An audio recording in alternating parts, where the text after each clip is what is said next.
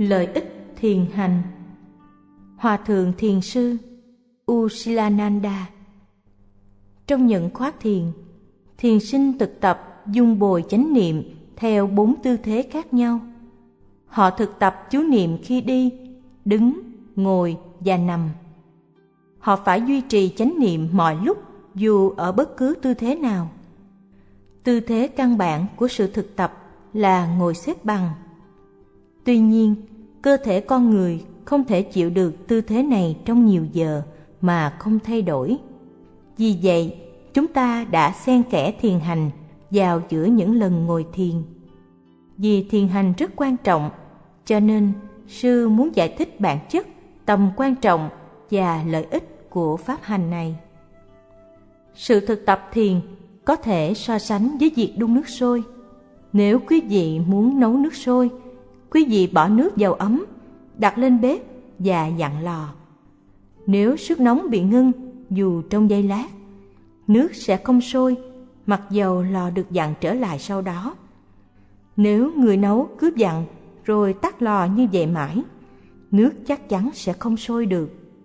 Tương tự như vậy, nếu có những khoảng cách trong những giây phút chánh niệm, thiền sinh sẽ không thể tạo được huân lực và như vậy sẽ không thể có được sự định tâm.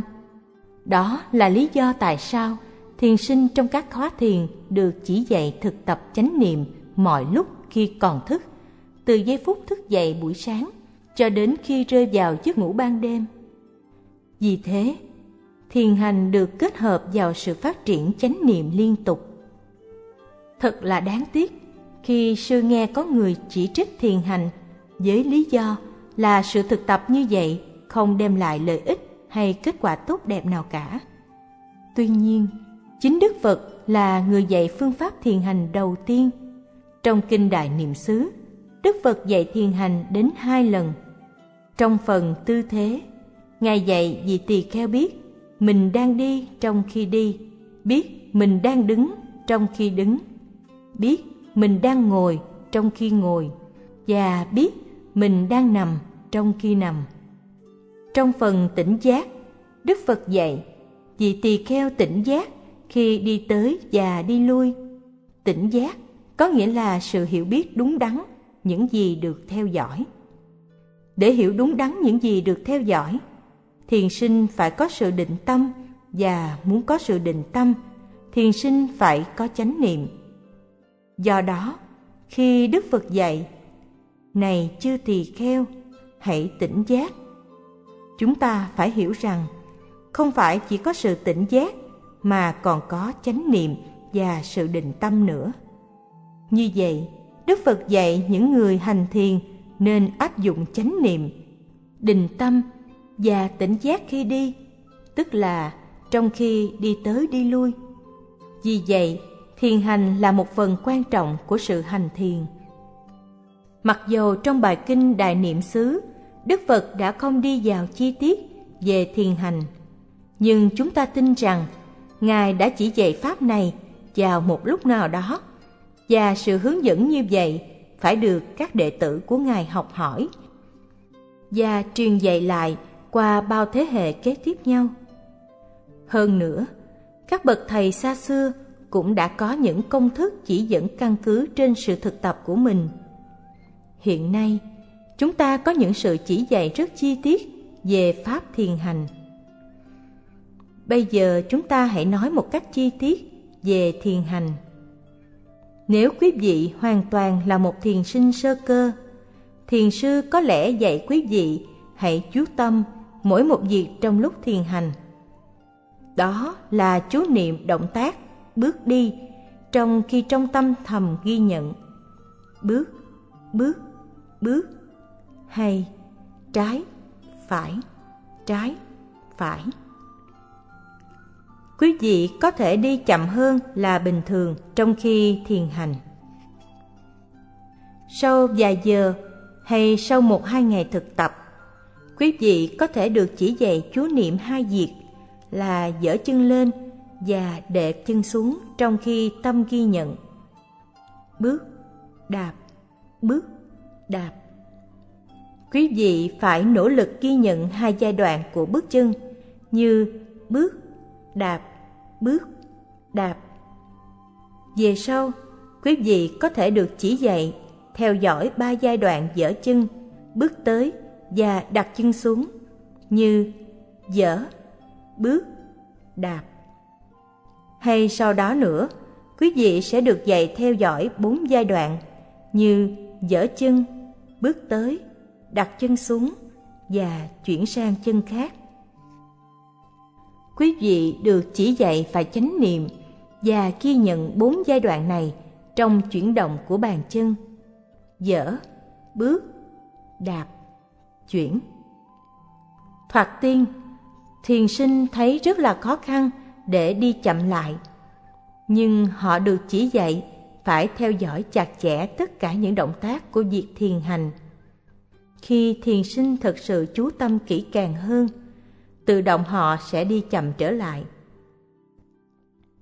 Họ không cần phải chú ý đi chậm, bởi vì sự chú tâm chặt chẽ khiến sự đi chậm đến một cách tự động. Ví dụ, khi lái xe trên xa lộ, quý vị có thể chạy với tốc độ 60, 70 hay 80 dặm một giờ. Với tốc độ đó, quý vị có thể không đọc được những bản hiệu trên đường. Nếu muốn đọc được những bản hiệu, quý vị cần phải lái chậm lại. Không ai nói, chạy chậm lại. Nhưng người lái xe tự động lái chậm để có thể đọc được những bản hiệu. Tương tự như vậy, thiền sinh muốn theo dõi chặt chẽ các động tác dở, bước, đạp, chuyển. Họ sẽ tự động đi chậm lại. Chỉ khi đi chậm lại, họ mới có thể thực sự chánh niệm và hoàn toàn theo dõi được những chuyển động này. Mặc dù thiền sinh theo dõi chặt chẽ và đi chậm lại, họ có thể sẽ không thấy hết được những chuyển động và các giai đoạn một cách rõ ràng. Các giai đoạn chưa được phân biệt rõ ràng trong tâm và hình như tạo nên một chuyển động liên tục. Khi sự định tâm trở nên mạnh mẽ, thiền sinh sẽ theo dõi được rõ ràng những giai đoạn khác nhau trong một bước chân, hay ít ra thấy bốn giai đoạn dễ dàng hơn. Thiền sinh sẽ phân biệt được giai đoạn dở mà không lẫn lộn với giai đoạn bước và biết rõ giai đoạn bước không lẫn lộn với giai đoạn dở lên hay đặt chân xuống. Họ sẽ hiểu các động tác một cách rõ ràng và biện biệt. Bất cứ những gì họ chánh niệm và ghi nhận sẽ trở nên rõ ràng trong tâm của họ. Trong khi thiền sinh tiếp tục thực tập, họ sẽ ghi nhận nhiều hơn nữa. Khi dỡ bàn chân lên, họ sẽ kinh nghiệm sự nhẹ nhàng của bàn chân. Khi đưa chân tới trước, họ sẽ ghi nhận sự chuyển động từ nơi này đến nơi khác. Khi để chân xuống, họ sẽ cảm thấy bàn chân trở nên nặng nề hơn. Khi đặt bàn chân trên mặt đất, họ sẽ cảm thấy sự đụng chạm của gót chân với mặt đất. Vì vậy, cùng với sự theo dõi, dở, bước, đạp, chuyển, thiền sinh sẽ kinh nghiệm sự nhẹ nhàng của bàn chân dở lên, chuyển động của bàn chân, sự nặng nề của bàn chân đưa xuống và cảm giác cứng hay mềm của bàn chân chạm trên mặt đất. Khi thiền sinh nhận ra những điều này, họ thực sự kinh nghiệm bốn yếu tố cơ bản hay tứ đại. Đó là địa đại, thủy đại, hỏa đại, phong đại hay đất, nước, lửa, gió. Bằng cách theo dõi chặt chẽ bốn giai đoạn của thiền hành, tứ đại được kinh nghiệm đúng với bản chất thực sự của chúng, không chỉ là ý niệm nhưng như là diễn trình thực sự thực tại tuyệt đối hay chân đế. Chúng ta hãy đi vào chi tiết hơn về đặc tính của các đại trong thiền hành. Trong động tác đầu tiên là dở chân, thiền sinh nhận ra sự nhẹ nhàng. Khi nhận biết sự nhẹ nhàng như vậy, thiền sinh kinh nghiệm hỏa đại. Một đặc tánh của hỏa đại là nó làm mọi thứ nhẹ hơn và khi nhẹ hơn chúng đưa lên. Khi cảm nhận sự nhẹ nhàng của động tác dở bàn chân, thiền sinh nhận ra được bản chất của hỏa đại. Nhưng trong động tác dở bàn chân, ngoài sự nhẹ nhàng cũng còn có sự chuyển động. Chuyển động là đặc tính của phong đại, nhưng sự nhẹ nhàng hay hỏa đại trội hơn, cho nên chúng ta có thể nói rằng trong giai đoạn dở chân, hỏa đại là chính và phong đại là phụ. Hai đại này được thiền sinh nhận biết khi chú tâm theo dõi sự dở bàn chân. Giai đoạn kế tiếp là đưa bàn chân tới trước. Trong sự đẩy chân đến trước, yếu tố vượt trội là phong đại, bởi vì chuyển động là một trong những đặc tính chính yếu của phong đại. Do đó, khi thiền sinh theo dõi chặt chẽ động tác đưa tới của bàn chân khi thiền hành, thiền sinh hầu như nhận ra đặc tánh của phong đại. Giai đoạn kế đến là động tác đưa bàn chân xuống. Khi thiền sinh làm như vậy, có sự nặng nề nơi bàn chân. Sự nặng nề là đặc tính của thủy đại, cùng với sự trôi chảy và dính chặt. Khi nước nặng, nó quyền lại. Do đó, khi thiền sinh nhận ra sự nặng nề nơi bàn chân, họ hầu như nhận biết thủy đại. Khi nhấn bàn chân xuống mặt đất, thiền sinh nhận ra sự cứng hay mềm của bàn chân trên mặt đất. Điều này liên hệ đến đặc tính của địa đại. Bằng cách theo dõi chặt chẽ của việc nhấn bàn chân trên mặt đất, thiền sinh kinh nghiệm bản chất của địa đại. Như vậy, chỉ trong một bước chân, thiền sinh có thể thấy nhiều diễn trình. Họ có thể thấy tứ đại và bản chất của tứ đại. Chỉ những người hành thiền mới hy vọng kinh nghiệm được những điều này. Khi thiền sinh tiếp tục thiền hành, họ sẽ nhận ra rằng cứ mỗi chuyển động cũng có tâm ghi nhận theo dõi chuyển động đó. Có cử động dở chân và cũng có tâm ghi nhận sự dở chân. Khoảnh khắc ghế đến là sự đưa chân tới trước và cũng có tâm ghi nhận sự bước tới này.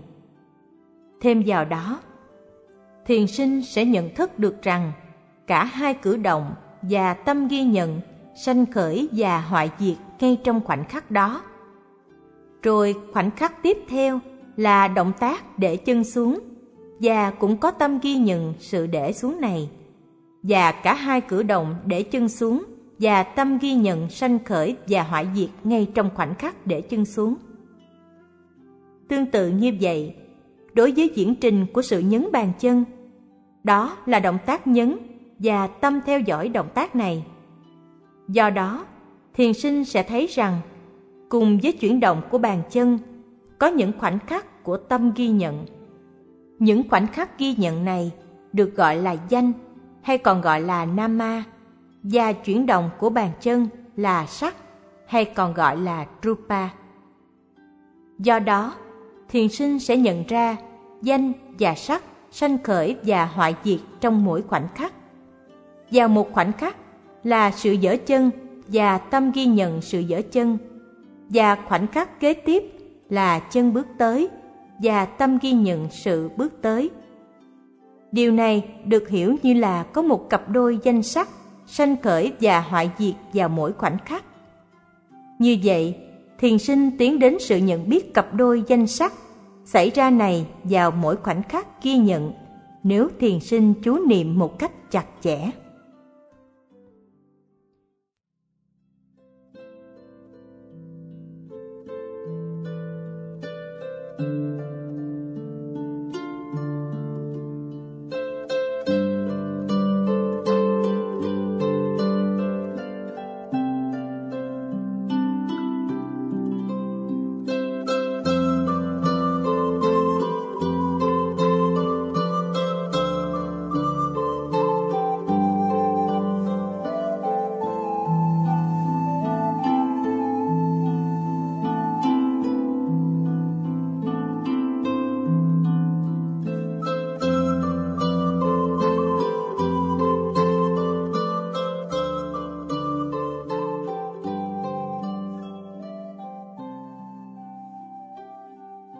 Một điều nữa mà thiền sinh khám phá ra là vai trò của ý muốn ảnh hưởng đến mỗi động tác.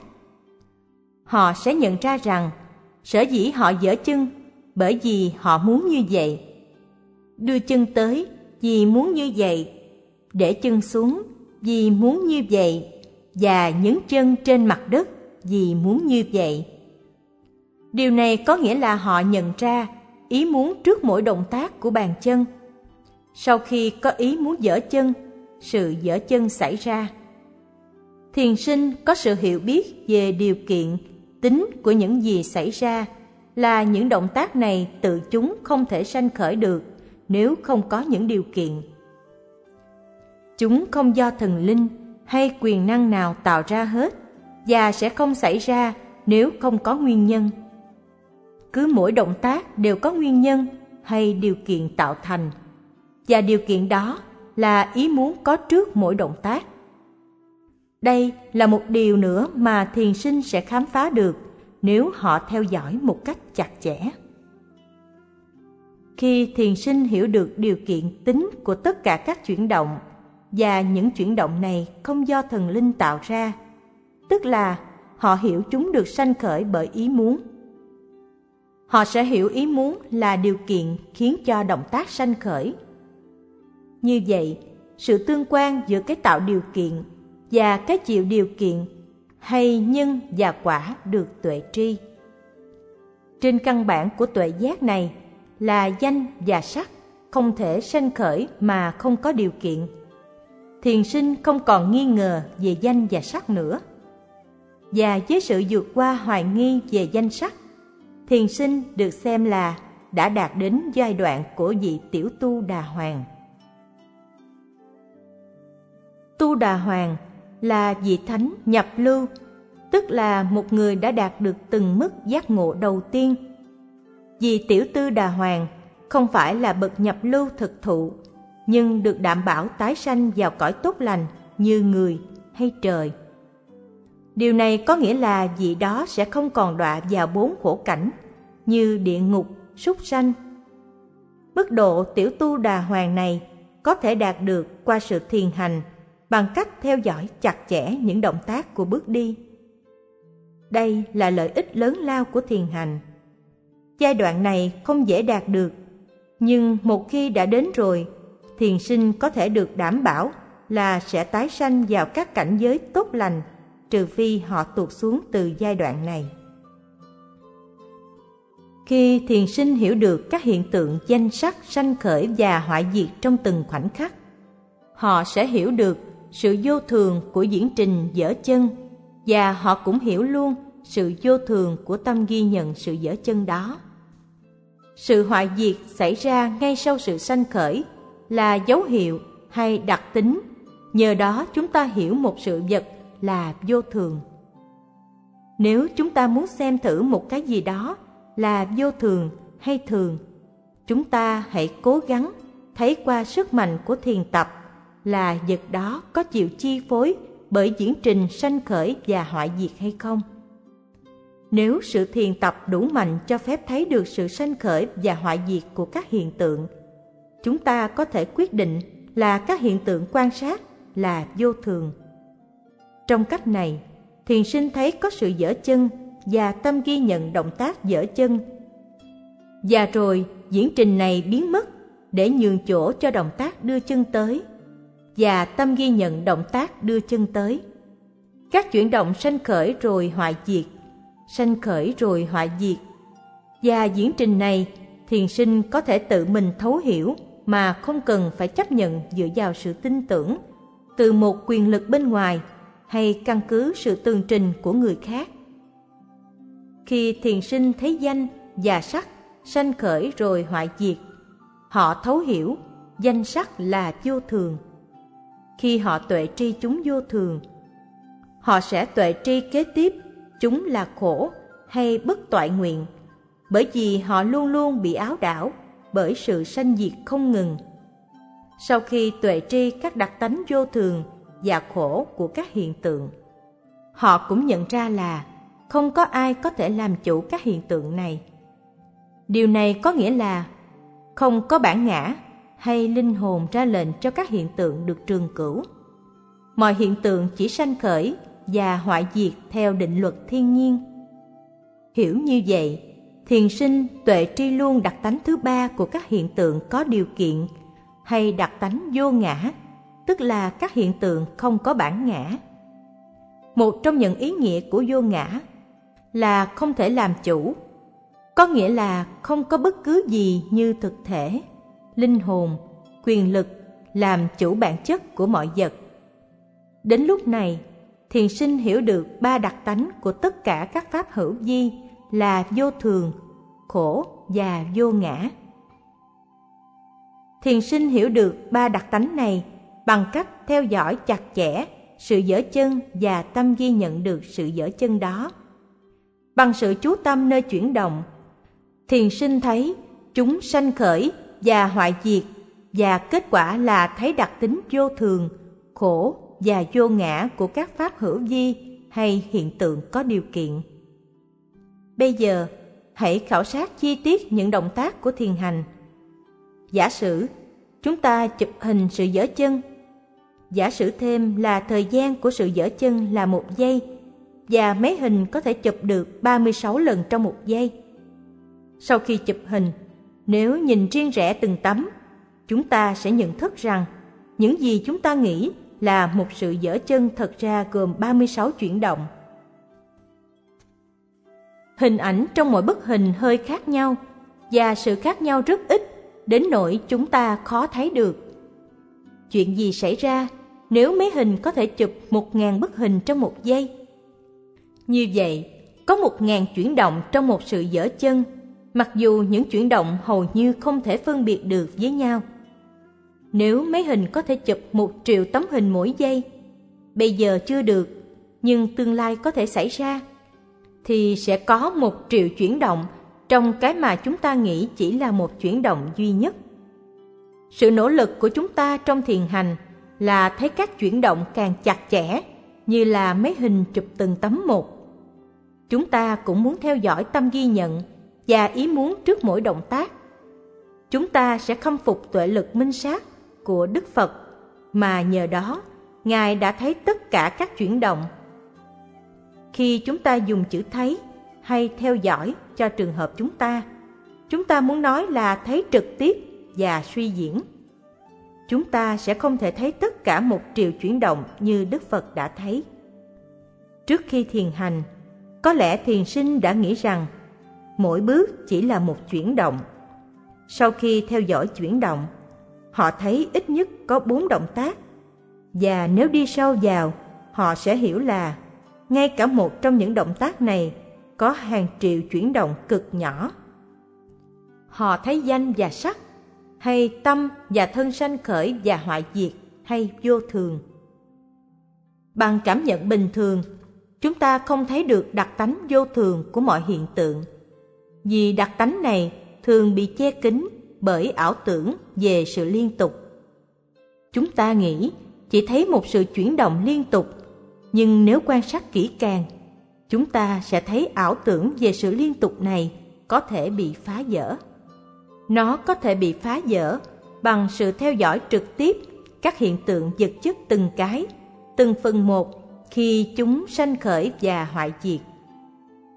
Giá trị của thiền nằm ngay trong khả năng lấy đi tấm màn của sự liên tục để khám phá bản chất vô thường đích thực. Thiền sinh có thể khám phá được bản chất vô thường một cách trực tiếp từ chính nỗ lực của mình.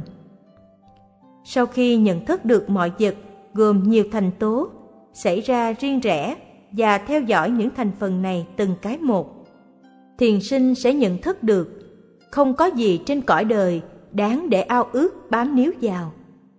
Nếu chúng ta thấy một cái gì đó mà trước đây ta nghĩ là đẹp, bây giờ khuyết trống, suy đồi và tan rã, chúng ta sẽ không còn thích thú nữa.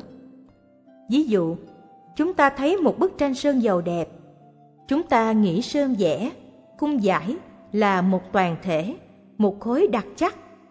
Nhưng nếu chúng ta đặt bức tranh dưới kính hiển vi cực mạnh, chúng ta sẽ thấy bức tranh không phải đặc chắc nó có nhiều lỗ hổng hay khoảng trống. Sau khi thấy bức tranh như vậy, chúng ta sẽ hết thích thú và không còn dính mắt vào nó nữa. Các nhà vật lý học hiện đại biết rõ điều này. họ quan sát vật chất với những dụng cụ cực mạnh và thấy chúng chỉ là những ba động hạt tử và năng lượng không ngừng thay đổi. Không có một thực thể nào trong chúng cả. Với kinh nghiệm sự vô thường bất tận này, thiền sinh hiểu rằng chẳng có gì đáng để ham muốn dính mắc trong thế giới hiện tượng này. Bây giờ chúng ta có thể hiểu các lý do để hành thiền. Chúng ta hành thiền bởi vì chúng ta muốn cởi bỏ sự dính mắc và thèm muốn sự vật bằng tuệ tri ba đặc tính của sự hiện hữu, vô thường, khổ và vô ngã của các hiện tượng. Chúng ta loại bỏ sự thèm muốn. Chúng ta muốn loại bỏ sự thèm muốn vì chúng ta không muốn đau khổ. Bao lâu còn thèm muốn và dính mắc, bấy lâu còn khổ đau. Nếu chúng ta không muốn đau khổ, chúng ta phải loại trừ sự thèm muốn và dính mắc hay chấp thủ. Chúng ta phải hiểu rằng dạng vật chỉ là danh và sắc, sanh khởi và hoại diệt, không có bản ngã. Một khi thực chứng được điều này, chúng ta sẽ có thể loại bỏ được tâm dính mắc vào mọi vật. Bao lâu chúng ta chưa thực chứng điều này, cho dù đọc bao nhiêu sách, nghe nhiều pháp thoại hay đàm luận nhằm loại trừ chấp thủ, chúng ta sẽ không thể nào thực sự loại bỏ chấp thủ được. Điều thiết yếu là kinh nghiệm trực tiếp các pháp hữu di đều có ba đặc tánh, vô thường, khổ và vô ngã. Do đó, chúng ta phải chú niệm khi đi cũng như ngồi hay nằm xuống. Sư không muốn nói chỉ thiền hành không, cũng cho chúng ta thực sự chứng tối hậu và khả năng loại trừ hoàn toàn chấp thủ. Tuy nhiên, thiền hành cũng giá trị như ngồi thiền hay bất cứ pháp hành thiền minh sát nào khác. Thiền hành đưa tới sự phát triển tâm linh, nó cũng hiệu nghiệm như sự quán niệm hơi thở hoặc sự theo dõi phòng xẹp của bụng. Đây là một phương tiện rất hiệu năng để giúp chúng ta loại trừ phiền não trong tâm. Thiền hành giúp chúng ta tuệ tri bản chất của mọi vật. Do đó, chúng ta nên thiền hành một cách tinh tấn như khi thực tập ngồi thiền hoặc các pháp hành thiền khác. Sư cầu chúc quý vị có thể đạt được sự thanh tịnh toàn diện ngay trong kiếp sống này bằng sự thực tập chánh niệm qua tất cả các tư thế kể cả thiền hành.